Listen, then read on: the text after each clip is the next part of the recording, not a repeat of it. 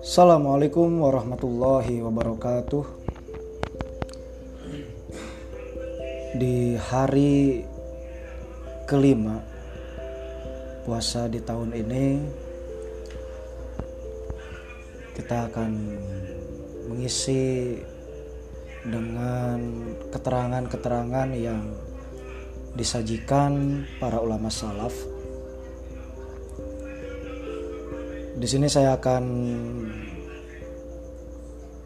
membahas sedikit mengenai bagaimana tata kerama atau adab di dalam menjalankan amar ma'ruf nahi munkar.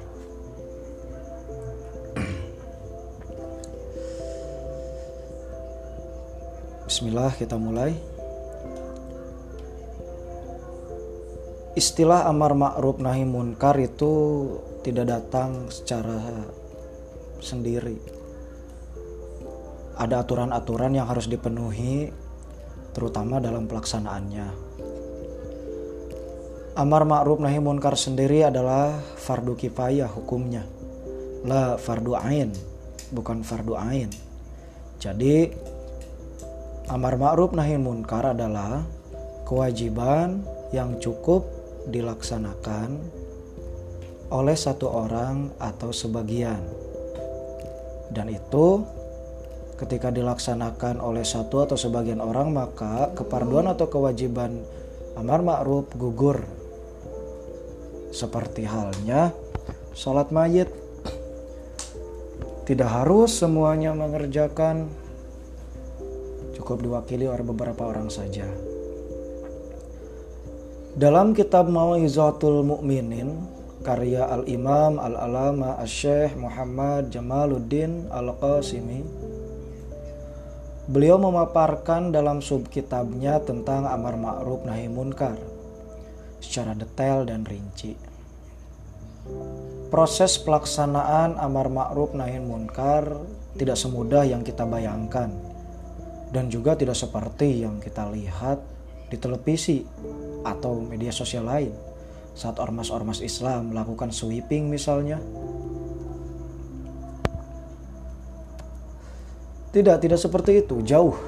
Jauh dari syarat yang telah ditetapkan oleh para ulama. Khususnya kita di dalam kitab Maizatul Mukminin kali ini. Banyak aturan-aturan yang harus dipenuhi dari mulai harus memastikan terlebih dahulu bahwa perbuatan tersebut memang benar-benar munkar.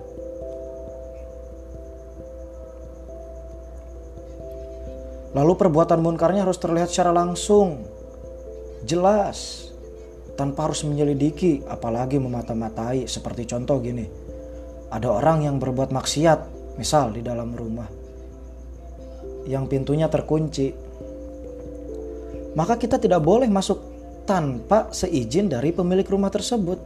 Walaupun kita menduga orang tersebut di dalamnya sedang melakukan maksiat. Tapi dugaan itu tidak boleh dijadikan landasan untuk melakukan amar ma'ruf nahi munkar. Firman Allah Subhanahu wa taala wala tajassasu dan janganlah kamu mencari-cari kesalahan orang lain Quran Surat Al-Hujarat ayat 12. Selanjutnya, Al-Imam Al-Alamah Al-Syekh Muhammad Jamaluddin Al-Qasimi meneruskan paparannya tentang tingkatan dalam mencegah perbuatan munkar. Beliau merinci ke dalam empat tingkatan. Yang pertama, harus memberitahu. Maksudnya, kita harus memberitahu orang yang melakukan perbuatan munkar agar apa? Agar orang yang melakukan perbuatan munkar tersebut tahu bahwa yang dilakukannya itu salah. Sebab seorang yang melakukan perbuatan munkar itu karena ketidaktahuan. Di dalam kitab ini seperti itu. Maka seyogianya kepada kita yang ingin melakukan amar ma'ruf harus memberitahu terlebih dahulu bahwa yang kamu lakukan contoh misalnya itu salah dan orang yang diberitahu pun harus segera meninggalkannya. Kayak gitu. Dan apabila ingin memberitahu atau mencegah orang lain berbuat kemungkaran, maka wajib hukumnya dengan lemah lembut tanpa harus menghardik atau keras. Karena mencegah kemungkaran dengan cara menghardik dan bersikap keras akan membuka aib orang lain. Sekaligus membuat sakit hati. Jadi walaupun orang itu berbuat munkar tapi saat mencegahnya dengan hal yang menyakiti orang tersebut itu tetap saja hukumnya dosa. Walaupun kita ingin berbuat baik beliau Asy'ah Muhammad memberikan contoh dengan ungkapan sesungguhnya manusia tidak ada yang dilahirkan pintar.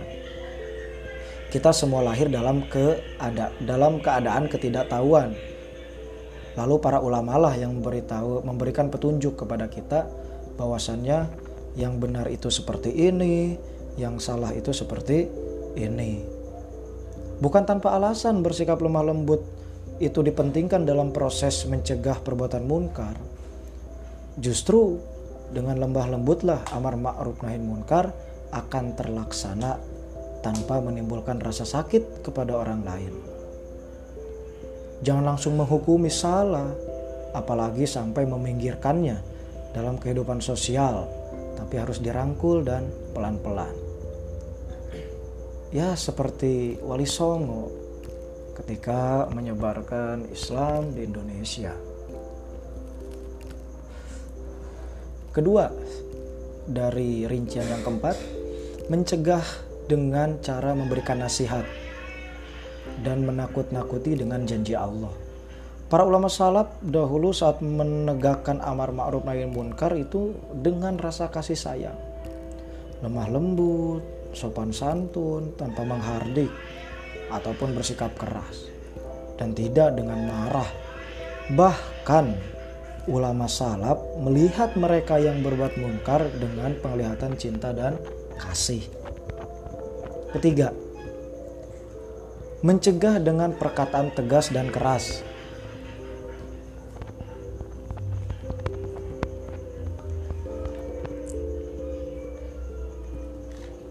Namun hal ini perlu digarisbawahi saat keadaan benar-benar tidak memungkinkan dan sulit mencegah dengan lemah lembut ataupun sopan. Beliau Asy'ah Muhammad memberikan contoh saat Nabi Ibrahim alaihissalam berkata, Celakalah kamu dan apa yang kalian sembah selain Allah. Tidakkah kalian mengerti Quran Surat Al-Anbiya ayat 76? Juga tidak boleh berlebihan apalagi sampai mencaci maki. Asy'ah Muhammad Jamaluddin Al-Qasimi memberikan dua syarat khusus untuk poin ketiga. Yaitu satu, mencegah dengan perkataan tegas dan keras boleh dilakukan saat keadaan darurat dan lemah untuk bersikap sopan. Syarat kedua, perkataannya harus benar. Maksudnya, tidak boleh mengeluarkan ucapan yang tidak penting di luar permasalahan, bahkan harus dipersingkat sesuai kebutuhan. As-Sayyid Al-Bakri Ibnu Sayyid Muhammad Asyata Ad-Dimyati Asy-Syafi'i